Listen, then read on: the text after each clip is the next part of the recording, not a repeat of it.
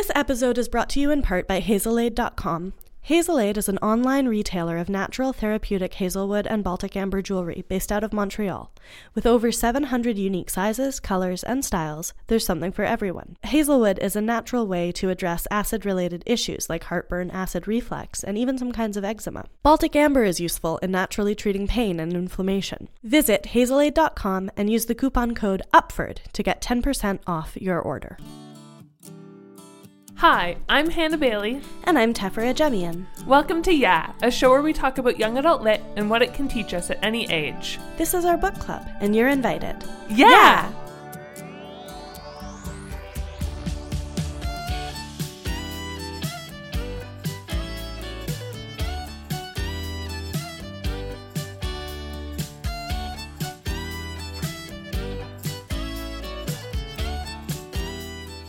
Today, we're continuing our special series in collaboration with Montreal YAFest, where we've been interviewing several of Montreal YAFest's featured authors and event organizers. During this period, we're alternating our regular book review content with the YAFest promotional content, giving you new content every week. Today, we're talking with Sabina Khan, the author of The Love and Lies of Rukhsana Ali. She's an educational consultant and karaoke enthusiast.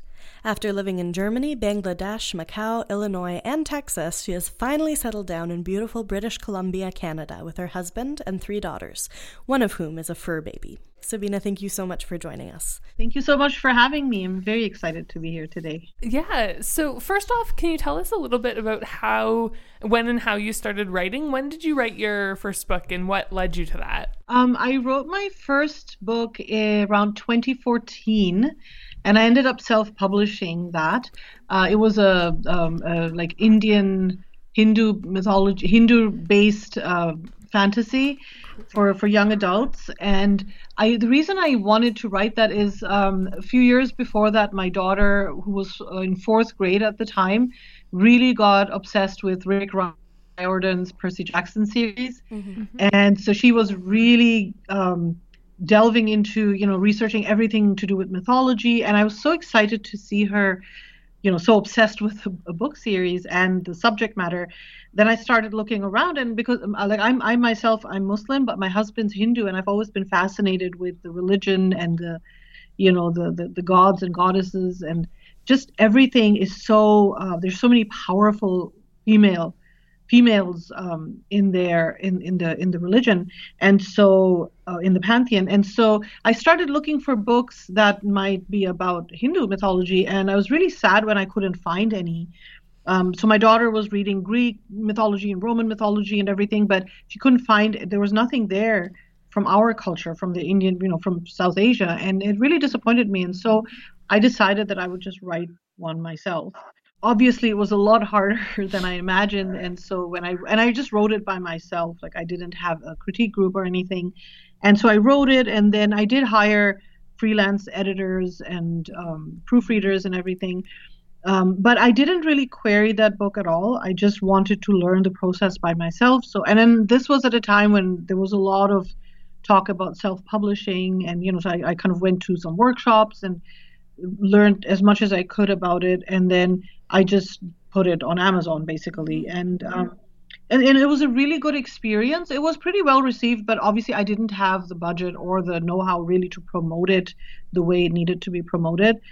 Um, plus, I had a day job and my kids were younger, so uh, and it was supposed to be a trilogy, but then I sort of I was kind of disappointed uh, in myself a little bit after, and I just never got around to finishing the second book. But around that time, my daughter, uh, like a few years later, when my daughter was 17, uh, she came out to us as bisexual. Okay. And that's when I started thinking of writing a contemporary uh, with an LGBTQ protagonist. So cool. That's great. What a great story. I love that. Mm-hmm. Um, do you have a title for that? You may have said it earlier, but uh, for your first book? Uh, yeah, it's called Realm of the Goddess. Okay. Yeah, I, I, I, I mean, I know that a lot of libraries in Canada have it. Okay. It's, it's in the libraries, but it's not available on Amazon anymore. Okay. Okay. Um, I love mythology. Yeah, I do too. Yeah. My my first love is definitely fantasy. This is off the questions, but we've just finished a series of, of looking at um, fantasy by black authors, and it's been so exciting to see like other mythologies at play in fantasy. Oh fantasy. yes, Yeah. yes. Yeah, like exploring non-Western fantasy. Yeah. hmm It's great. And that's what it's so fascinating because I mean, first of all, it's really good for the kids. Mm-hmm. um, mm-hmm. especially because in in middle like in grade four or five they are they do mythology units in school. And and like you know i live in vancouver. It's such a diverse population. And how mm-hmm. cool for the kids to to learn about mythologies that come from their own cultures as, including you know as well as roman and greek mythology. So you know i mean just, just there's so many different aspects and i think it's an excellent um, way to introduce them to that Totally. And so you've touched on this a little bit talking about your daughters. What is there anything else that that makes you specifically want to write YA, right for teens? Um, yeah, I think it's because I never had YA when I was growing up. Uh, like when when I was I was a I started reading in the hospital after an appendix like after I had my appendix taken out, and somebody brought me a book. My sister gave me a graphic novel, and then someone's aunt gave me a book, and I just got hooked on reading. That I was never without a book. Um, and so I started reading and I read children's books and I was living in Germany at the time so I was reading them in German but then when we moved to where my my my father's from in in Bangladesh uh, when I was 8 I switched over like I had to learn English so I had to read obviously I, I started reading my books in English um, but once I was like 12 or so I read like I kind of lost interest in the children's books so I was looking for something else but there wasn't there wasn't anything with teen protagonists. So I just went straight to adult at a very young age, reading adult books. And at, at a certain point, they were extremely, I'm pretty sure they were very inappropriate for my age, but I just read them anyway. My parents had no idea what I was reading by that time. They just saw me with the book all the time. And so, and my friends and I would exchange, like if we found a really good author that we liked or a series, we would, you know, sort of exchange with each other and trade off and just kind of you know um, we were just really obsessed with books. And i wasn't sport athletic or anything so i just sat at home and read books a lot. But yeah i think when my older daughter she's 24 now when she was going through like uh, when she she was an avid reader as, as a teen as well.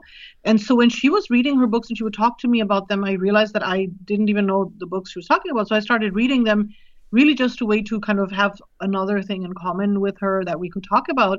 And i just got really hooked on the the voice. Like i loved the teen voice and it was so fresh and it was so relatable to me because i had teens i had a teen and a preteen and i work with teens. I'm a i'm an mm-hmm. educational consultant so it just really sounded so fresh and just really great to me. And so that's when you know so i i just always wanted to write middle grade and teen. So I, like young adults so i'm really glad that i got to write my first book was young adult. So i mean although i do plan to write middle grade as well but i really really connect with young adult. And i think it's just the inner teen in me that never got those books. Yeah.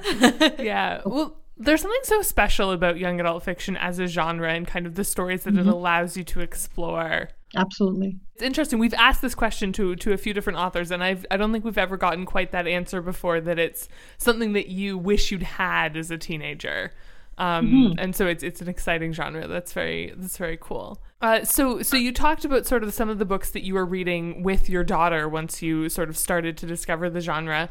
What are some what are some books or authors that you feel like have really influenced or impacted you? Oh, um, well, I, I think as far as just writing the, I was reading adult books that when I started thinking about writing myself, I was reading a lot of Indo Canadian authors once I moved to Canada from the States. And I started reading Rohinton Mistry and Chitra Banerjee and um, there's just so many, uh, uh, not just just not just South Asian, but also like Khaled Hosseini and uh, Bharati Mukherjee, who I, I believe she's Indo-Canadian as well. Um, and so there were a lot of, and, and at the time when I started thinking about writing, I mean, I used to think about writing when I was a little girl, but I sort of, you know, got caught up with life and jobs and responsibilities uh, along the way. But when I kind of, what rekindled the spark was really reading about the immigrant experience when I was a new immigrant myself. And, and so that's what really sort of started me, you know, on this writing journey, I guess, in my mind at least, although I wasn't writing anything at the time, but I was thinking about it and dreaming about it and reading these books by women who were like me who had come as adults to north america and how they were adjusting and when they got married and had kids how they you know how they lived their lives and how they adjusted to everything was very relevant to me at the time and it made me feel less alone and kind of you know just it's nice to know that even though it's not exactly around you your immediate vicinity but there are people in the same continent that are feeling you know they're in the same situation. So so that's what really got me into writing to begin with but uh, that really like influenced my writing because i like the way the, the voices in those stories as well and then as far as my daughter's books um, she was reading i can, uh, i think maria v. Snyder. That was uh, there's this uh, it's called poison study and i can't remember the rest of it. It's like a series and my daughter was obsessed. Mm-hmm. and of course there was the twilight phase which mm-hmm. I, I, I loved re- i loved reading those books with my daughter and watching the movies with my daughter. It was such a great way to connect and i love vampires mm-hmm. and werewolves. Oh i was literally just talking with uh, jf dubeau who's the last the last author interview, and we were just talking about the ubiquitousness of Twilight. Mm-hmm. That just everybody trashes Twilight constantly, but everybody brings up Twilight. like yeah, like mean, no matter what it always comes up i i don't you know i i get the feel like you know i when i was reading it i wasn't writing or anything i was just reading it for pleasure because my mm-hmm. daughter was so obsessed and you know, I was like, okay, I want to read this series that all these kids are talking about. Mm-hmm. And I really enjoyed it. I mean, yeah. I know people are supposed to not like it, but I really enjoyed it. I, I didn't, like, I mm-hmm. wasn't analyzing it for writing or being very, you know, critical. I was just reading it as, as a reader. And, mm-hmm. and, I mean, I know people. I don't know. I, I hear a lot of things, but I, I, enjoyed it. I mean, I didn't like the first movie particularly; it was mm-hmm. bad. but the, the books themselves, I enjoyed reading them. I, mean, I I thought it was fun, and you know, obviously, know vampires and werewolves are not real and it's not a you know it's not a textbook it's it's supposed to be for for pleasure and and and, and it got people reading i mean i know people were reading mm-hmm. people who maybe weren't necessarily avid readers were reading yeah. this book because caught up in the hype and that's always a good thing yeah we've talked a lot about how how ya kind of rejuvenates storytelling and lets writing mm-hmm. be about storytelling for, for mm-hmm. foremost exactly. Um, and mm-hmm. I think that's kind of, you know, Twilight. Maybe Stephenie Meyer wasn't the best writer, but she spun a great story. Mm-hmm. Um, exactly, and that's that. what that's what that's what I mean. Like, I mean, there's a point. I, I feel I have to say, um, once once I now that I am a writer, it's really hard for me to re- read anything without analyzing it to death. And I'm a little bit sad that I don't have that sort of innocence that I used to have when I yeah. read something and enjoyed. And sometimes I loved it. Sometimes I was like, nah but you know like i wasn't analyzing every line or, or kind of you know, think overthinking it. And and i think that's important too just to read just for the sake of reading a story just to hear a story you know? Absolutely mm-hmm. yeah. So tell us a little bit about the love and lies of Rukhsana Ali. You mentioned that it came out of uh, in part out of your daughter coming out to you. Um, can you tell mm-hmm. us just a little bit more about how that story developed how the character developed? Oh yeah absolutely. So uh, so yeah like i said so my daughter was 17 and we've always had we have a very open relationship with our daughters and mm-hmm. so she wasn't worried about anything. And I suspected long before she told us um, that she was queer, but you know, I waited for her to let us know. And so when she told us, she was also talking about she was very active in her GSA club at school, mm-hmm. in her high school, and she had other friends who were also queer, and they were kids of color, and and and so she would tell us about kids not only kids of color but just other teens in her class who were who were kind of afraid of coming out to their parents or to mm-hmm. anybody mm-hmm. and they didn't feel safe and some of them who did come out weren't being treated very well um, nothing you know nothing extreme but just not good. Like they weren't being treated well by their parents. They did they, they were regretting that they came out to their parents. And it made me think and because i come from a very conservative community religious community like i said my family is muslim and my husband's family is hindu. And even that when we got married it was such it was such a difficult time in our mm-hmm. lives waiting trying to get them to accept our relationship that when this happened you know when she was telling me about her friends and i was thinking you know ima- i was trying to imagine if my daughter had been born into a different family a family where you know they were very strict and weren't willing to even entertain anything like this or weren't accepting of of, of queerness. Um, I, I, started thinking that you know this would be an interesting story to write uh, just to showcase how dangerous it can be for for queer people of color to come out or just to exist mm-hmm. and, not just in in Bangladesh or India or Pakistan or, or any other country, but also here in in the in the, in North America mm-hmm. as well. And and so I started doing some research, and I would have conversations with my daughter, and I started looking around for books, and I did find really two really great books by Sara Farizan. Um, tell me how a crush should feel and if you could if you could be mine mm-hmm. those are the two and she's since written a third book recently but those two are a few years ago, and those were the only two books I found which had Muslim queer characters, okay. and and I really love them. And at the same time, uh, in 2015, I believe Aisha Saeed wrote a book called Written in the Stars, and it was about a, a Pakistani Muslim teenager who had a boyfriend and was caught, and you know uh, and it, it had to do with forced marriage and just mm-hmm. everything she went through and i started thinking that you know if if my daughter had been born or if any muslim teen or a muslim teen from a very conservative family is either caught or comes out to their families the the consequences would be quite devastating um, you know i mean there's there's honor killings there are forced mm-hmm. marriages there's so many different negative bad sad scenarios that could happen and so that's when really i started thinking about it. And then so i started doing research and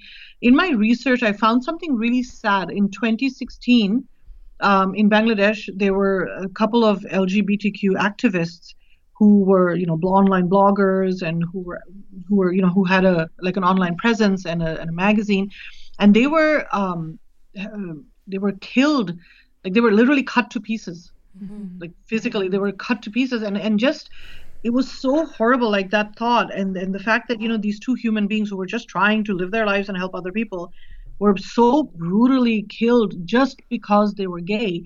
It, and and in a country where i have such happy memories i mean i lived in mm-hmm. bangladesh uh, all, all through my teens since i was until i was 26 and i loved my life there and i loved my community and i never felt uh, you know, like I could wear what I wanted. I was like, you know, my, my parents weren't super conservative. My relatives weren't super conservative. So I had a really good life there. And to think that if my daughter decided to go back there as a queer person, she might not even be safe. And yeah. that mm-hmm. thought really terrified me. And I was like, wow, this is something that, you know, I, I need to write about uh, just for my own sake and just kind of to, to kind of just tell this story and so, really, that's what uh, I did. But I also wanted the story to have a happy ending. I wanted this girl to be strong.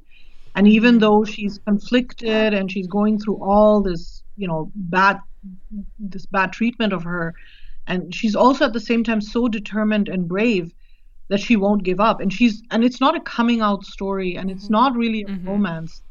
Um, you know, she, we know she's gay from the beginning, and she has a girlfriend, but that's not the center of the story really. The center of the story is her acceptance of or her um her trying to carve out a space for herself where she can be who she wants to be with all mm-hmm. the, the different parts of her identity. Mm-hmm. because she has she lives she exists at this intersection. You know, she's south asian she's the daughter of immigrants she's muslim she's queer she's a woman of color. There's so many things but there's all other things as well like she wants to be an astrophysicist she wants to just be a typical teenager she just wants to enjoy her life and you know f- chase after her dreams and ambitions and all of that is at risk simply because of who she loves mm-hmm, and mm-hmm. and to me that is like a real tragedy it's you know like if, if a young person who has such promise and such a great future uh, doesn't get an opportunity to live that future because they happen to love you know someone of the same gender or whoever it is or say like and and i know I, I know how that feels how devastating that feels because you know when people discriminate against you or they judge you for who you love now whether it's because of who you love or the color of your skin or what religion you follow it's all the same. The pain that they inflict is exactly the same. The mm-hmm. reason isn't the reason doesn't make a difference. It's really their treatment of you and how they make you feel and how excluded you feel and judged you feel you know all of those things are the same so i can feel even though i'm not queer i can feel how she would feel or how my daughter would feel if somebody said no you know there's something wrong about you because you love a girl or because you love somebody who's not in your religion you know from your religion mm-hmm. any of those things it, it, doesn't matter it's the same pain that you feel mm-hmm. And and I love how the book explores that with um with the connection that Rukhsana has to Irfan and Sarah and kind of you really do a good job of kind of developing that that idea of sort of shared experiences even though the experiences are different. Mm-hmm. and and I, I really and i really wanted to showcase that. I'm glad you said that. I really wanted to showcase that that you know there these are all issues that we face as immigrants or children of immigrants. And even if you're not a child of an immigrant even if you're just you know even if you have like three generations of people who lived here in, in mm-hmm. North America, generally US, Canada, whatever, but it's still the same thing. I mean, you're facing these issues because of these perceived differences that don't actually mean they, they shouldn't actually be a reason to to drive people apart. Mm-hmm. You know, like it's it's amazing. It's it's such a gift to be living in a community where people come from different cultures, different religious communities you know they eat different food they pr- celebrate different things mm-hmm. that should bring us together because that that should be something that we want to learn and we want to share but that should never be the basis of like you know hatred or trying to separate two people that love one another i mean that's just silly Mm-hmm. That doesn't make sense to me, you know. What I really loved is that um, throughout the book, you can you can tell that Rukhsana is really torn between her family, who understands her sort of culturally, and her friends who understand her as a lesbian and accept her. And um, what I really loved was that at the end, there's this beautiful synthesis of those two worlds. She doesn't have to give one up. Mm-hmm. Um, mm-hmm. She gets to be her full self. She gets to be supported and affirmed in mm-hmm. in all the parts of her mm-hmm. and um like i'm literally getting chills talking about it it's just it it was so exciting for me mm-hmm. and that happy ending was so unexpected mm-hmm. i finished it and just felt so satisfied and so pleased because it's so rare that we get that narrative where she doesn't have to give anything up and I did mm-hmm. want to hear a little bit just about writing her parents and writing that journey. Um, because I thought a, a lot about uh, Gloria Chao's American Panda, which we read last year, and we met Gloria Chao at YAFest last year. But that story ends with uh, her having to set really firm boundaries with her parents and really losing that. Mm-hmm. Uh, and so seeing that arc from sort of a warm but hidden relationship to just d- total catastrophe to finding resolution and, and love and affirmation and trying to set her up with a nice Bangladeshi girl. Um, yeah, I, would love to just hear about that experience, especially for you as a parent. So yeah, I'm really glad you you were you're asking this question. Um, a lot of that had to do with my own experience after I married my husband. Mm.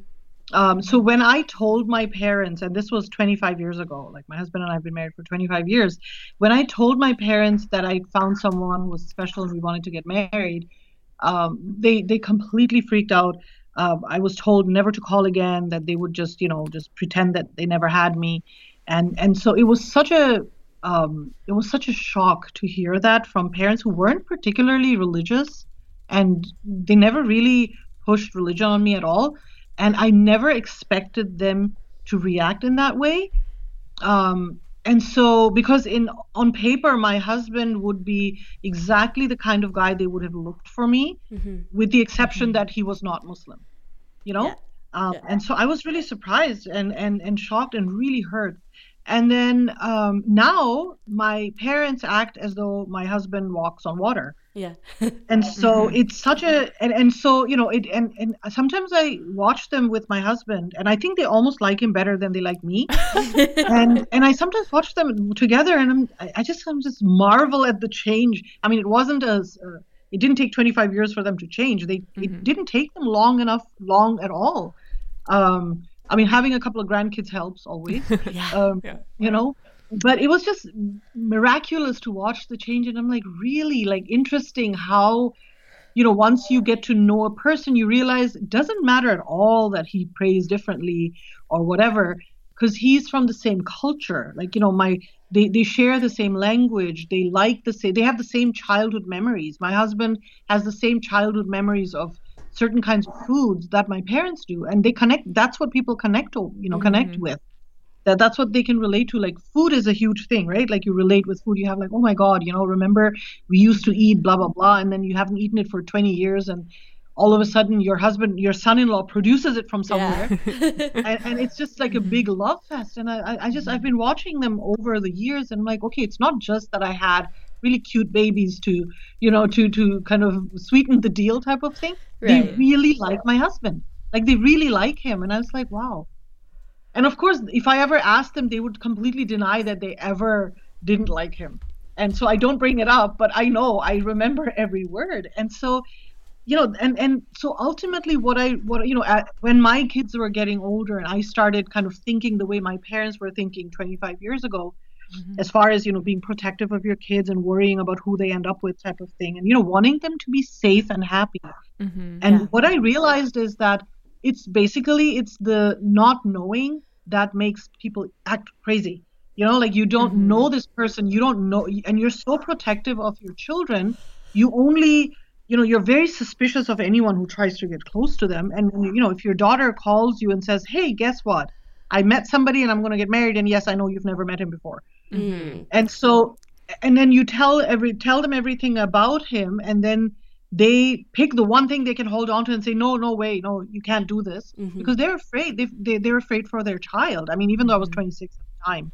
apparently i was still their child you know in their Yeah. minds i was still a child and my daughter's 24 now and I, I i mean i wouldn't ever get mad at her for falling in love with someone who wasn't from my religion i don't care about that at all but I would certainly be. I'm, I'm constantly terrified of her, of her getting into an accident or, you know, being Mhm. hurt by somebody. Yeah. And so, and I think that sense of protectiveness and that fear for your children leads you to be so dramatic and to take these drastic steps, which unfortunately sometimes drive a wedge between you permanently Yeah. and so you know and and so with Rukhsana's parents too for them for their upbringing this is such a foreign concept and Mhm. they've been programmed to think that it's bad in the eyes of God in their minds it's bad because that's what they've been taught and they haven't been exposed to the to the community or any discussion even about it because when I Mhm. was growing up I we, I didn't even know what it was what it meant to be queer until I was much older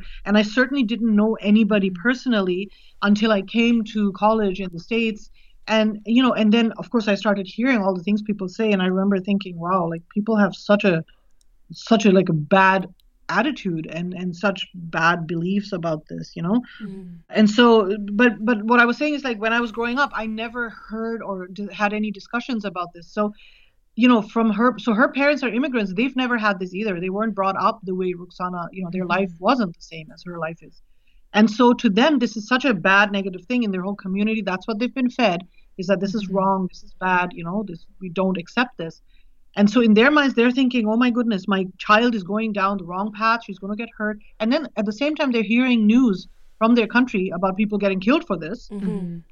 so you know I, in some warped way they're trying to protect they, they think they're protecting their daughter and preventing her from making a big mistake Yeah. Mhm. and it's only after sohail is killed Yeah. that they realize my god you know i could have lost my child and it sort of and it's a Mhm. horrible way to you know and i've had a lot of reviews a lot of comments on like you know how i shouldn't have used this as a plot device or you know people Right. get angry but the thing is i wanted to show first of all i really wanted to write about this because it really happened i mean Yeah. you know, Mhm. really happened to people in my country and it's just something nobody's talking about it people don't even know about it it was like a like you know it was in the news cycle for a bit and then it's just gone it's like these two people just never existed Yeah. Mhm. and everyone else has gone underground everyone else who was part of that community has gone underground out of fear for their lives and rightfully so but it, it's Mhm. heartbreaking to think that these people literally were killed for this and now people don't even know about them and you know and people don't even understand and uh, you know like it's just something which is so heinous and the fact that yes her parent it, it, and and that's why i made sure that she addresses this as well that why did it take the death of a human being for you to Mhm. realize Yeah. that you're wrong that you're you know you're handling this wrong and yes it is a very sad heartbreaking thing but it's also not untrue and unrealistic unfortunately sometimes that's what it takes it takes sometimes a suicide attempt or an actual death for people to realize wow like i've been so mistaken i've been so wrong all my life right Mhm. Mhm. and it is a very harsh way i guess to to realize but i did want readers to come out feeling like you were saying, feeling satisfied that yes, she didn't have to give up everything. You know, her parents ultimately her parents they're not evil. Yeah. They're just you know mis intent misinformed and they they just they just they're just handling it very poorly uh, to say the least but they're not evil people. They do love their daughter. They do want what's best for their daughter. And once they realize that you know they're looking at this completely in the wrong way they come around. And i i wanted to you know and once they come around they're all like okay yes we're going to find you somebody. Like, Yeah. we want you to Yeah. be happy. If we have to find you a bengali lesbian we'll go Yeah. you know and and I, I and i know it's so like because i've seen like i've i have aunts who make these comments these kind not not about being queer but just comments about my husband being hindu and it's hilarious like you know they'll be planning a they'll invite us to their house and then when they discover that he's hindu you can see them in their minds re repro re uh, arranging the menu Yeah. because they they're assuming that he doesn't eat beef Yeah.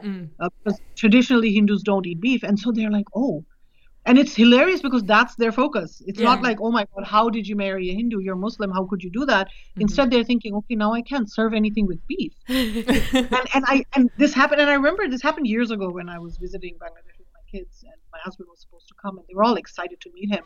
And in that afternoon was when they found out that he's not Muslim. And it was mm-hmm. literally I saw the wheels turning in their heads, and I was it was so hard for me not to start laughing. And I never mm-hmm. forgot that feeling. And I was thinking, they don't care. They just want to have a good dinner party, Yeah. you know, and they just want to make sure that they don't they don't serve anything that he can't eat.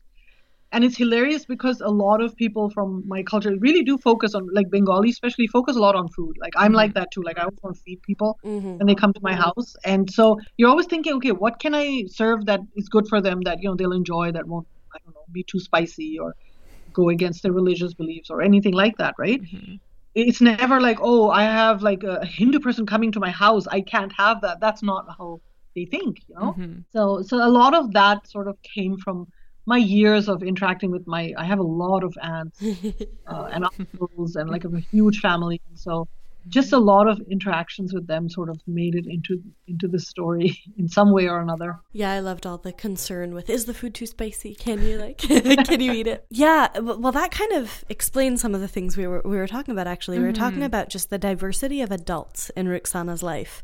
Um, and I loved that she had the one um, uncle whose name I can't remember now, but who from the beginning, Maru, yeah, Maru, Yeah, who was always kind Maru, of an ally.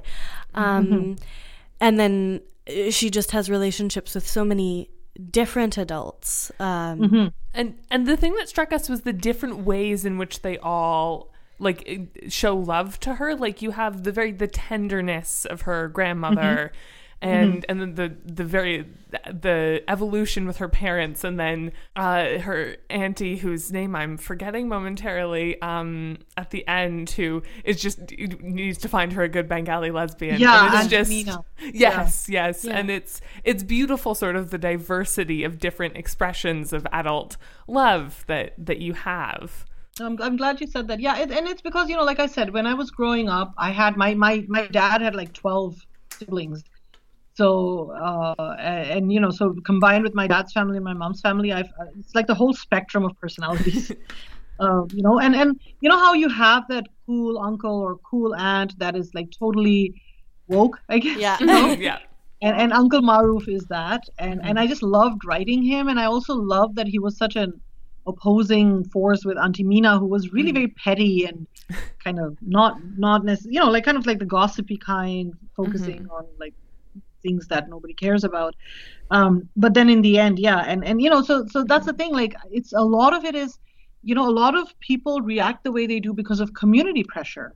Even if they think something's okay, they don't want to say it out loud, or they want to acknowledge or admit that because everyone else will, you know, what they're worried about what everyone else will think. And um, when it boils down to when you know when you boil it down, it's a lot of it. Is some people are stronger in the sense that they don't care what others think of them, and some people are consumed with what everyone else say. And so, you know, her parents, a lot of what they, what a lot of their behavior is attributed to what the community will say. You know, what people are going to say about her being queer or about her going away to college or whatever, right? Um, and like uh, Uncle Maruf is very he's just he doesn't care like he's he's very you know progressive in his thinking mm-hmm. and i also wanted didn't want readers to come away with the idea that all bengali people or all muslim people are the same because they're mm-hmm. not just like not all christian people or catholic people or you know any anyone or canadian people nobody's mm-hmm. all the same right no, they, there's yeah. a there's people that are you know you have all sorts of people and i really wanted to show that mm-hmm. and like i said i grew up with so many relatives who were all very different you know the you know i had my favorite uncle and aunt and i had my least favorite uncle and aunt and everything mm-hmm. in between mm-hmm. and and growing up at different stages in my life you know mm-hmm. um, you connect with some people more you relate to them you have happy memories of some people and you remember the unkind things that people say to you as well even as a child you yes. remember those because they they hurt you in a certain way and it stays with you. You know it doesn't define you but it stays with you. And um, that's something i really wanted to showcase as well that you know and, and also people can change. People can be uh, you know horrible and narrow-minded because they haven't learned or they haven't seen something. And once they have that experience they can they're capable of change in a mm-hmm. good way it happens all the time. And it's not just parents. It can be like you know like auntie mina. Mm-hmm. uh, turned out to be really f- sweet. And she looked uh, you know she found the support group and everything. And so when she decided that it was okay with her she went all out to be supportive. Yeah. You know? Mm-hmm. i was thinking about the support group and how nice it is to have you know, there's this concern with what will people say, what will people say, and then what a support group provides is a bunch of people who will say the right things and the affirming things mm-hmm. and the mm-hmm. helpful things. And and you know here in I live in a like I live outside just outside of Vancouver in Surrey mm-hmm. and a very large um, in, in South Asian population, and there are communities, there are organizations like that for queer South Asians, and mm-hmm. you know because it's hard for them to find the support just generally in the community, mm-hmm. in their own community. So they, you know, and so I mean I haven't, I, I don't know anyone. I know of it. You know, I haven't personally uh, talked to anyone, but I'm assuming since it's there, it's it's a, it's a positive, you know, space. Yeah. Mm-hmm. Uh, and also a lot of like what my daughter tells me about her GSA club, because again, like I said, our, our school population is very diverse. Mm-hmm. Um, there's there there's lots of queer kids of color at her school, and they feel safe in a place. And you know, they have a teacher sponsor, so there are adults there who are also very supportive and they're allies, and and all of that helps them. So you know, I wanted to, you know, create this support group where the, the parents can realize that hey we're not the only ones and there are other mm-hmm. people and who also changed so you know like just for them to mm-hmm. see a parent who initially was very much opposing or, against their children being queer and have now come around it's and and they're at this uh, you know when when they go when Rukhsana goes with her parents they meet several families who have already gone through that stage and they're now completely okay and you know they have they're happy with their kids right so so I, I wanted I, I feel like, you know, I mean, I don't know how true it is, you know, that kind of rapport or, you know, if, if that's something that actually exists and but I'm I'm pretty sure. I mean it would be nice. Yeah. I really appreciated that the tension with her friends is her mm-hmm. friends not understanding at all that it is mm-hmm. dangerous mm-hmm. for her to come out as a teenager. And and I mean, you know, I think if I was talking to Rukhsana, if she was a teenager I knew and she was talking to me, I would say, hang in there, come out to your parents once you're in university. Like mm-hmm. wait till mm-hmm. you have independence. And uh, yeah, I mean, I'm just just I really appreciated you bringing that experience in and was thinking mm-hmm. just about how much the culture has changed now because I feel like when I was in high school, my friends understood not feeling safe coming out to your parents. Mm-hmm. I, they I or that, they didn't. Well, for me, well, I went to a Christian school, so that's just a completely different ballgame. I'm realizing that came from being in a Christian environment where, like, yeah, you didn't mm-hmm. come out to your parents um, yeah. or your friends or anybody. Mm-hmm. Um, but uh, even generally, when we were teenagers, I think yeah. it was generally less safe to come out than mm-hmm. it is now, ten years later. And I guess it was just really ex- well, it was it was both exciting and just like it's exciting to me to think that for a lot of teenagers in Canada, coming out to their parents is not a big deal. Mm-hmm. And I also think it is so important to like keep the narrative uh, to remind people that it is not universal. Mm-hmm. and that there exactly. are still a lot of teenagers who can't mm-hmm. safely come out and that's that's a really great way of putting it exactly is that you know it's it's amazing that kids feel like you know this is a completely natural normal thing. And you just tell your parents just like my daughter told me she said literally sat me down. She said mom i have to tell you something. Here's the thing. I'm bisexual. And that was it. We talked about it you know. Mm-hmm. yeah. um, we had a conversation and that was it. Like it was just like nothing strange or or you know devastating or anything like that. It was just a normal thing. This is her you know this is who she is right? And so it's amazing to know that you know like 10 20 years ago this wouldn't even even the kids would never think of telling their parents. I never yeah. talked to my parents about sex. Yeah. I mean who does that right? Like at that age um, like it's something you just don't talk to your parents about right? You just yeah. keep it to yourself. And it's wonderful but again like you said exactly it's not universal a lot of communities and not just communities a lot of families even even if the community is fine the particular individual family may not be right mm-hmm. and and in some circ- in some situations it can be life threatening to come out i mean people yeah. i don't think people understand the gravity of the situation and that's why i really wanted to have a scene where she's angry at her friends because they they dismiss it the yeah. severity yeah. of her situation they're like oh you know like they almost treat it as though she's being really dramatic it's like come on like how bad can it be and they literally if she tells them that i could be killed i mean not by her parents in her case but people mm-hmm. can get killed and people can be forced to get married which you know in her case her parents were trying to do mm-hmm. all these things can happen and nobody wants who wants to tell their parents knowing that this could happen i mean yeah. why would you want and also when you're financially dependent on your parents and they could take away your future literally why would mm-hmm. you want to do that and and for her friends and i mean i get it the thing is that her friends even though they've been friends they've been friends with her here in North America where they're just doing typical kid stuff and yeah. you know mm-hmm. Parents are fine. Just yeah, they, your parents are a little bit stricter. You're not allowed to go to parties and stuff like that, right? But the other this aspect is actually dangerous. So um, mm-hmm. it is something important, I think, for people to understand that it's not the same, particularly for queer teens of color. It can pose an actual danger, and I, I think we need to know we need to be aware and even like teachers and you know people at school and other adults that they might turn to uh-huh. need to know just how da- the level or mm-hmm. the, the, uh, the actual danger that they're putting themselves in yes so. yes yes yes yeah. mm-hmm. um, yeah no i mean i've just this is just kind of final comment, but I'm I'm a parent of small children, so I have a five year old and mm-hmm. a six month old, and oh. reading oh. books like this with this kind of narrative gives me so much hope for the world that they're going to grow into, mm-hmm. Mm-hmm. and just for for the way parents of your generation and our generation are really really trying to do better and really mm-hmm. trying to make a better world for their kids not just in terms of like financial or career opportunity but in terms of nurturing and empathy and affirmation and helping them mm-hmm, be who they mm-hmm. are. Mm-hmm, um, yeah. And I think just just especially knowing the backstory that this was written in so many ways for your daughter mm-hmm. uh, means even it makes it mean even more uh, to me oh. personally. So thank you for writing it.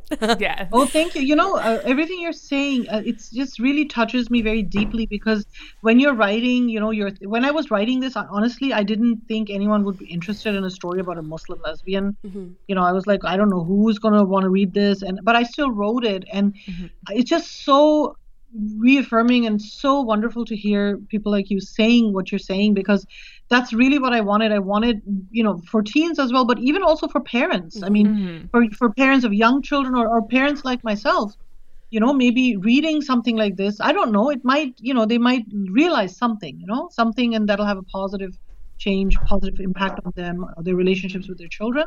That would yeah. be the best possible reward, right? So yeah. thank you so much. right? Really wonderful to hear this. Yeah, just just to affirm that, I think when did I send you the link to this on Goodreads, Teffer? This was much before, like la- before the book came out. I think last summer it was or last fall. First the I, first talk oh, of it. They released like a, a sample yeah. chapter or something. Yes, yeah, like last Ooh. summer, oh. last fall when the sample chapter came out, I stumbled across it on Goodreads and devoured it and sent it to Tefra immediately. And I was like, when this comes out, we need to do this book. So, So then, Oh, so, that's so great. You know, because as authors, we sit and obsess, and we're like, does anybody even care about my book? Or people hate me. You know, you you have so many neg, and we focus on the negatives. Mm-hmm. I'm, I'm sure not everybody, but I know a lot of us. We focus. We, we you know we, we read something slightly negative, and we think, oh my god, everyone hates my book. Yeah. and it means so much to hear positive comments, and just that you've touched people with your words. That's a, just an amazing gift to hear that from from from readers like yourself. So thank you so much, and thank you for inviting me on this podcast. And I had a really great time talking with you guys. thank you so much for joining us. Look forward to seeing you at YAFest too. Uh, I'm so excited. so excited. I, I've only been to I've only been to Montreal shortly, like a year, a few, lot of years ago, like 20 years ago, okay. just very briefly. But I haven't ever, like, you know, visited like that. So I'm very excited. Well, uh, it's been so fun. Thank you so much. yeah, thank you so Thank much. Thank you very much. Okay. And I'm looking forward to meeting. Are you both going to be there? Uh, I will for sure. I will hopefully be. Yeah, Hannah has a. a Well, fingers crossed. yeah. hmm Thank yeah, you. Thank you so much. Thank you. Okay. Alright. Bye. Bye. Bye bye. Thanks for listening to Yeah. If you want to leave feedback, suggest a book for us to read, or just say hi, send us an email at theyapodcast at gmail.com. Follow us on Twitter at Yeah Podcast and individually at Teverbear and at the Balesosaurus. You can follow Sabina on Twitter at Sabina underscore writer and Facebook at Sabina Khan author. If you like the show and want to help us make it even better, consider supporting us on Patreon. You can get all kinds of great perks, including early access to bonus content, shoutouts, guest appearances, and more. Head to patreon.com slash yapodcast to donate. Shout out to our patrons. Catherine Resch, Erica Stitchberry, uh, Kat McGuire, Chantal Thomas, and Lizzie Tenhove. We have merch. Hit the merch link in the description of this episode to get some from the fine folks over at TeePublic. If you want to see more of our merch, come visit our table at Montreal YAFest on May 26th at the Jewish Public Library. You can also support us for free by leaving a rating and review on Stitcher or Apple Podcasts and by sharing this episode with a friend. Special thanks to Great Bear for letting us use their song Jenny's Groove as our theme music. You can find their music for sale at greatbearmusic.bandcamp.com. This episode was produced and edited by Tom Zalatni as part of the Upford Network. You can find out about all the great shows on our network at upfordnetwork.com. We need to record a new ad for Up for Discussion. What should we tell people? Tell them we're an emotionally honest comedy podcast. Great! What does that mean? It means we're not afraid to get vulnerable, explore the human side of comedy, and try to become better people along the way. And we make poop jokes. So many poop jokes! With tons of awesome guests like Hank Green, Carrie Poppy, and Cecil Baldwin? Yeah, and poop jokes. The Up for Discussion podcast, available on the Upford Network and wherever fine podcasts are sold.